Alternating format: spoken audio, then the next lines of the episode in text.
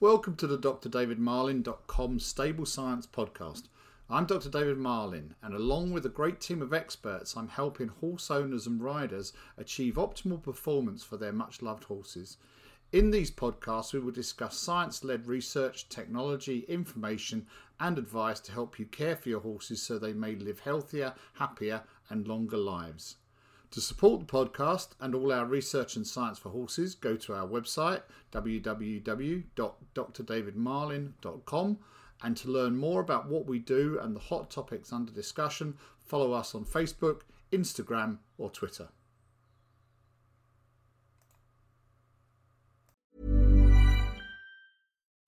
Life is full of what ifs, some awesome, like what if AI could fold your laundry?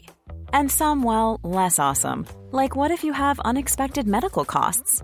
United Healthcare can help get you covered with Health Protector Guard fixed indemnity insurance plans. They supplement your primary plan to help you manage out of pocket costs. No deductibles, no enrollment periods, and especially no more what ifs. Visit uh1.com to find the Health Protector Guard plan for you. I'm Sandra, and I'm just the professional your small business was looking for. But you didn't hire me because you didn't use LinkedIn jobs. LinkedIn has professionals you can't find anywhere else, including those who aren't actively looking for a new job but might be open to the perfect role, like me. In a given month, over 70% of LinkedIn users don't visit other leading job sites. So if you're not looking on LinkedIn, you'll miss out on great candidates like Sandra. Start hiring professionals like a professional. Post your free job on linkedin.com/people today. Imagine the softest sheets you've ever felt. Now imagine them getting even softer over time. That's what you'll feel with Boll and Branch's organic cotton sheets. In a recent customer survey, 96% replied that Boll and Branch sheets get softer with every wash. Start getting your best night's sleep in these sheets that get softer and softer for years to come. Try their sheets with a 30-night guarantee. Plus, get 15% off your first order at bollandbranch.com. Code BUTTERY. Exclusions apply. See site for details. Hello, and welcome to this Dr. David Marlin podcast. And in this podcast, I'm going to review a research paper for you. So, my name is Dr. Gillian Tabor, and I'm a chartered physiotherapist. And uh, so, this paper that I've chosen is particularly of interest to me. So, the title of the paper is The Effect of Manually Facilitated Flexion of the Thoracic Spine on the Interspinous Space among horses with impinging dorsal spinous processes of the thoracic vertebrae. Quite a long title there. The authors are O'Sullivan, McGowan, Junnila, and Hyytiäinen. Now, the reason that this is of interest to me is that uh, Kathy McGowan, Dr. Kathy McGowan, is a vet who works at the University of Liverpool, and her colleague Hailey Hyatt I'm going to call her Helly. Um, she is a physiotherapist, and I believe that the first author is a student of the veterinary physiotherapy program at the University of Liverpool. So it's always nice when um, my sort of peers from the veterinary physiotherapy world have a paper published. Uh, it has been published in the Veterinary Journal and uh, just released recently, so it's a 2022 paper. So all papers start off with an introduction, and in the introduction, they describe the sort of background to the topic, uh, perhaps sort of highlighting some issues, some lack of research, uh, and perhaps uh, giving you a greater understanding of where they are going with their thought processes and why this study was carried out. So the impingement for this paper, obviously the topic is kissing spines, so they talk about impingement of dorsal spinous processes, saying that it is uh, very frequent, there are multifaceted causes, and actually it can cause a range of problems. So we all know horses with kissing spine usually present with behavioural change and poor performance, and then there are other signs, so uh, you know back pain, epaxial muscle spasm, and uh, changes of range of motion as well as muscle wastage, so the atrophy of those muscles either side of the spine. They go on to talk about the diagnosis, saying that it's common, uh, kissing spines is more common between the 10th thoracic and the second lumbar vertebrae, and they provide you know, the classic range of references that those of you that have looked into this area will recognise. So we've got some papers by Denoix, Dyson, Turner, Zimmerman, Erichsen, Jeffcott. So um, they've used uh, the research that uh, a lot of us that have talked about kissing spines use. And they talk a little bit about equine spinal movement. There's not a huge amount of reference to biomechanical literature in this, but then it is uh, an introduction, so there will just be, you know, brevity to what they're talking about. But they go on to say that actually within equine physiotherapy, there is a technique which we facilitate a change of posture. So uh, they describe it as the manually using pressure or scratching along the horse's sternum, which facilitates abdominal and hypaxial muscle contraction, and this results in thoracic flexion. And they term this the thoracic lift. So it's also known in um, physiotherapy as the sternum lift or the pectoral lift or the belly lift. So it's got a number of names, but these authors define it as the thoracic lift. The reason that they then talk about that is that they uh, discuss the fact that horses with this impinging DSP, so the kissing spines, often have this hollowed, dropped back posture, which is called a lordotic posture. And when the horses have uh, adopted this position, they actually reduce the spaces between their spinous processes uh, because in extension they become closer together. They then go on to talk about the fact that uh, when you use or when the vets use diagnostic imaging for horses' backs, their horses are often sedated and they are in a position, uh, they call it a spontaneous posture, which the horse will um, put themselves in for that, you know, whether they're having an x ray or an ultrasound scan or, or a bone scan, so scintigraphy. And the authors then suggest that if you decrease this lordotic posture, so if you have a thoracic lift, you might actually change the spaces between the spinous processes. So they state the aims of their study was to ascertain if the space between the spinous processes was increased by facilitation of the thoracic flexion in horses diagnosed with impinging DSPs.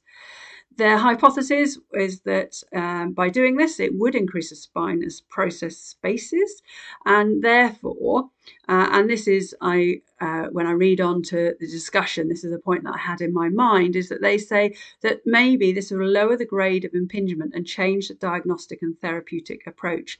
Now, I'm really, really interested in this because if we look at a horse that is uh, stood there with a person facilitating the thoracic lift and we're changing the spaces between the spinous uh, interspinous spaces, does that mean that we are affecting the kissing spines? Uh, it is obviously a transient position that we're putting them in. Um, and does that actually affect the diagnosis? So, if we leave them in their own position in that extended posture, is it a different grading to if we were lifting them up into that sort of more flexed position?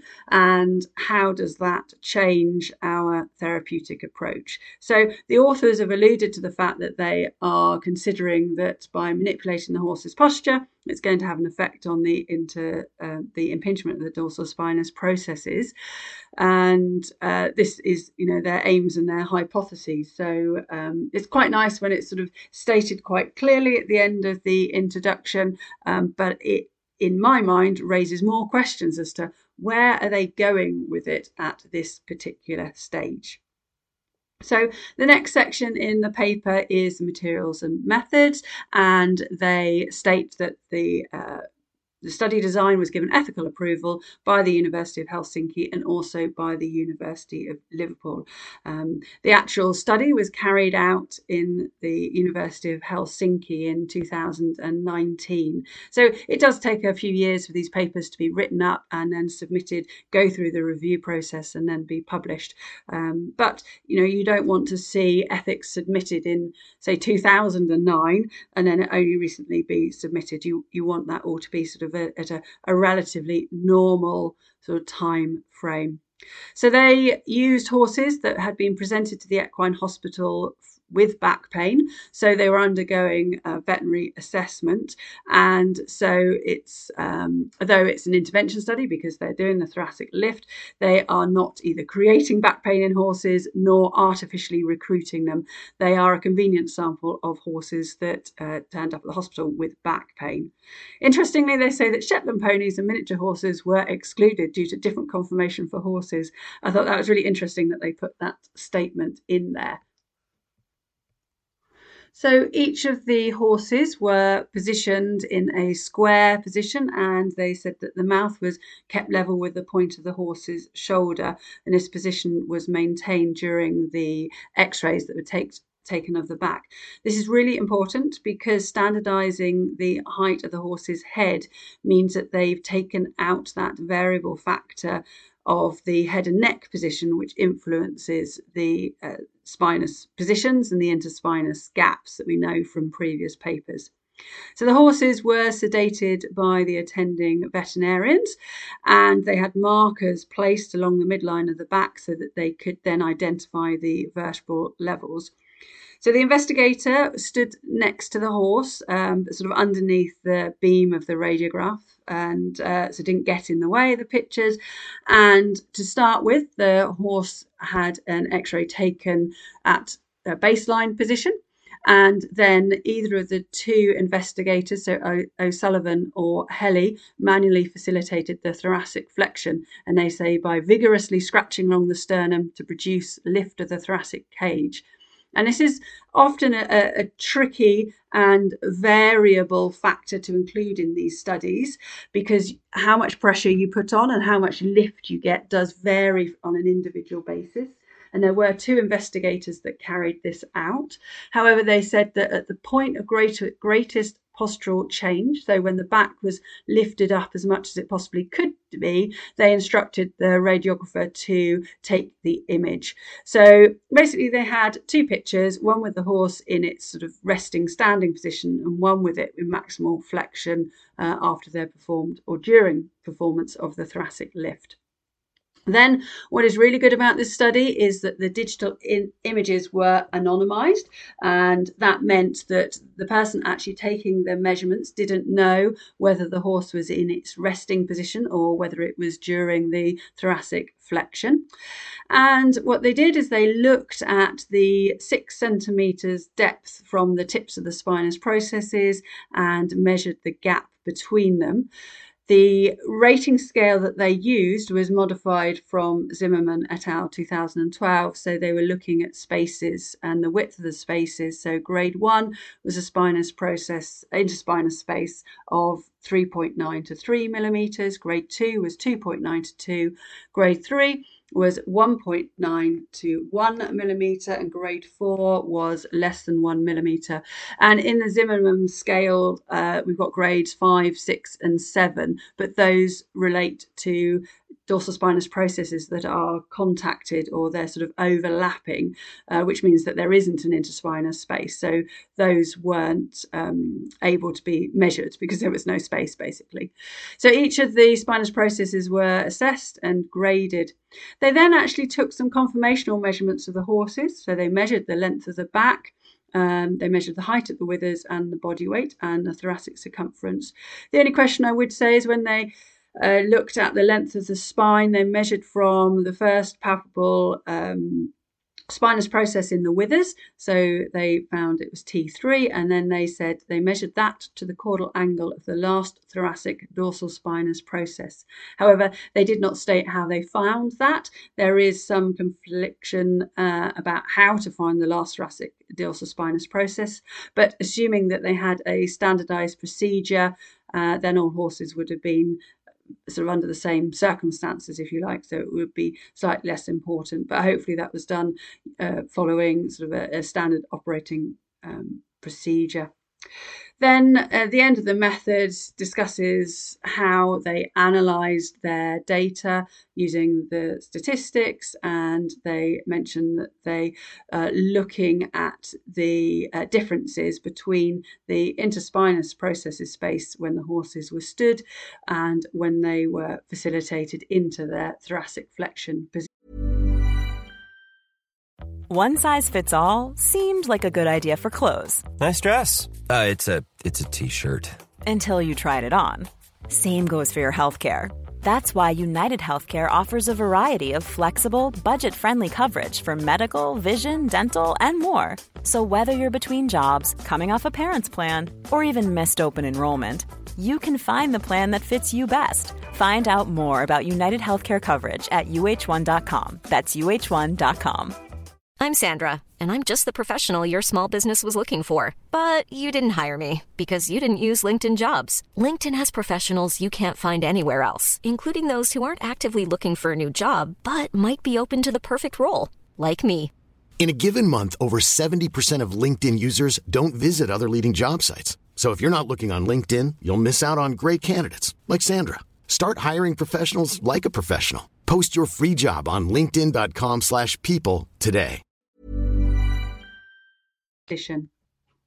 So, on to the results then. And they had radiographs taken from seven horses with a mean age of 9.1 years. There were four geldings and three mares of various breeds. And in the results, they have an absolute wonderful example of a radiograph with the horse in its spontaneous resting position, and then the radiograph with the spinous processes actually showing the gaps between them when it was in that thoracic lift position. So it was a really good example of what they did. Um, and they found that uh, a lot of horses had multiple sites of impinging dorsal spinous processes, which isn't a surprise because they were obviously all presented for back pain. Uh, and they showed that they were able to change, uh, statistically, change the space between the spinous processes. They actually then went on to talk about the number of grade ones and grade twos and grade threes, and actually, they had some horses that had higher grades. They were only able to measure back to the interspinous space between T17 and 18, so they didn't report on the lumbar regions at all. Um, but uh, 90% of the um, interspinous process, inter, impinging dorsal spinous processes were reduced to a lower grade by the thoracic lift, with 55% reduced to a normal grade and 18 of these were reduced by one grade and 33% by two grades and 5% by three grades after manual facilitation of the thoracic flexion. So it's quite interesting. They report on the changes in the spaces, as in the sort of raw data uh, regarding the actual distances in millimeters, but then um, significantly 90% were modified by that thoracic lift. So the authors then go on to discuss their results, and their main finding is that they highlight that interspinous spaces in horses with impinging DSP may not be fixed, um, and that the baseline posture should be considered when imaging horses with a suspected interspinous um, sorry, impinging DSP. Now, what's interesting is the discussion related to that lordotic posture and you know, is it a, a true impingement, i.e., a bony change, or is it actually from a functional or dysfunctional uh, horse that's got a poor posture? And that's actually, for me, the, the sort of main aspect of the study that I would take away from it. So it's important that authors discuss limitations of their study and recognise that uh, there are things that could have been done better or might have changed the results. And one of the main things that the authors point out is that there was a small sample size, which, you know, fair enough, they've only got seven horses, but from an ethical point of view and from a safety point of view of the actual physio doing the thoracic lift, is it would it be right to have more horses in the study?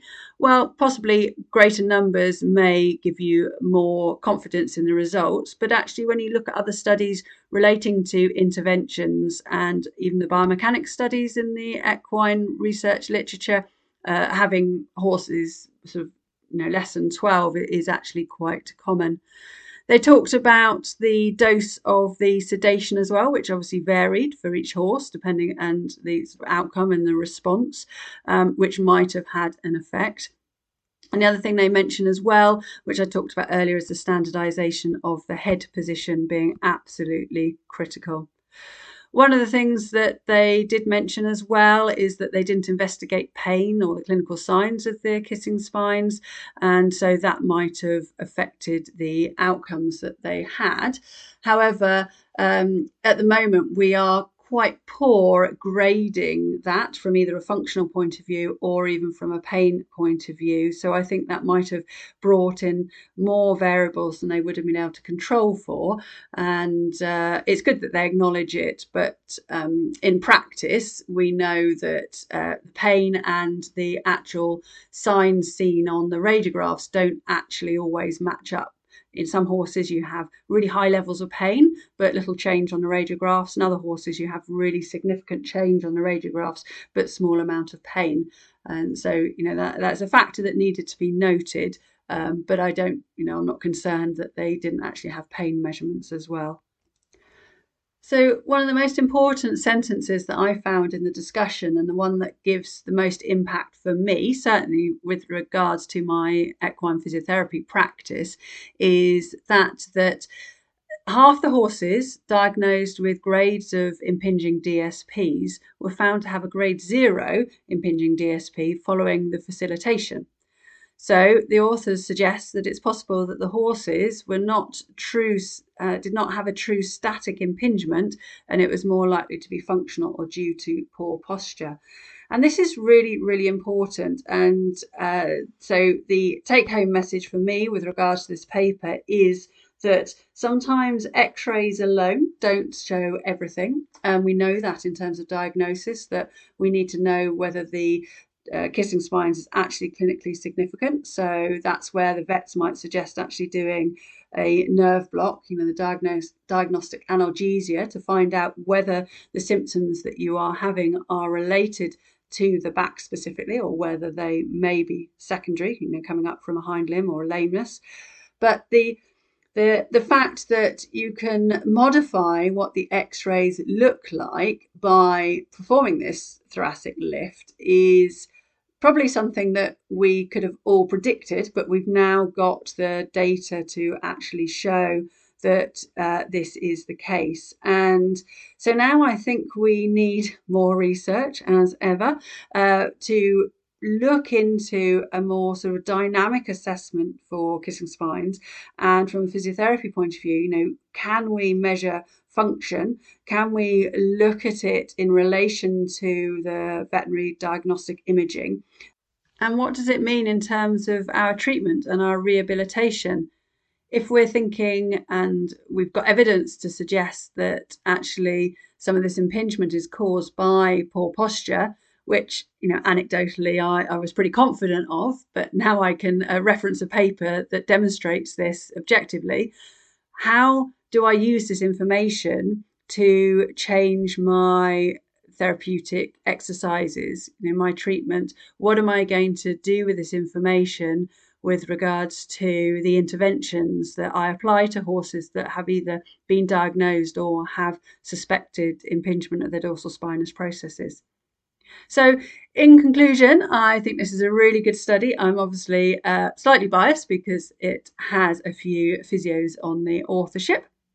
But it's really good to have this information out there. And as I said, this objective information, this paper that um, has gone out there, and the authors have used x rays, uh, and that is something that I always sort of want in practice. But I know that firstly, it's expensive, and secondly, it's sort of not ethical to really uh, put every horse through diagnostic imaging if they don't actually need it. But thinking if they are at risk of impingement of their dorsal spinous process because of their posture, then what can I do to help this? And then what can I do with my clients and their exercise programs and the training of their horses to try and maintain an optimal posture, to try and prevent sort of dysfunction in the back region and therefore limit the risk of them getting impingement of their dorsal spinous processes. So, as ever, if you've got any comments uh, or any uh, questions, please do share them um, either in the Facebook group or by email, and we can carry on the discussion there. So I hope this was of interest to you and thank you very much for listening. Hi, I'm Daniel, founder of Pretty Litter. Did you know cats tend to hide symptoms of sickness and pain? I learned this the hard way after losing my cat, Gingy. So I created Pretty Litter, a health monitoring litter that helps detect early signs of illness by changing colors, saving you money and potentially your cat's life. Pretty Litter is veterinarian developed, and it's the easiest way to keep tabs on your fur baby's health right at home. Go to prettylitter.com and use code ACAST for 20% off your first order and a free cat toy. Terms and conditions apply. See site for details. Imagine the softest sheets you've ever felt. Now imagine them getting even softer over time. That's what you'll feel with Boll and Branch's organic cotton sheets. In a recent customer survey, 96% replied that Boll and Branch sheets get softer with every wash. Start getting your best night's sleep in these sheets that get softer and softer for years to come. Try their sheets with a 30-night guarantee. Plus, get 15% off your first order at bollandbranch.com. Code BUTTERY. Exclusions apply. See site for details. I hope you enjoyed this podcast and the Stable Science series. If you want to learn more about this topic and our work, head over to the drdavidmarlin.com website. Our website and community of members discuss a wide breadth of topics, and the website houses thousands of articles, webinars, videos, and research, all designed to help horse owners, riders, trainers, and breeders achieve optimal performance for their much loved horses. The drdavidmarlin.com site is an independent information resource for all equestrians, a source of unbiased, science based research. To learn more about what we do and the hot topics under discussion, follow us on Facebook, Instagram, or Twitter.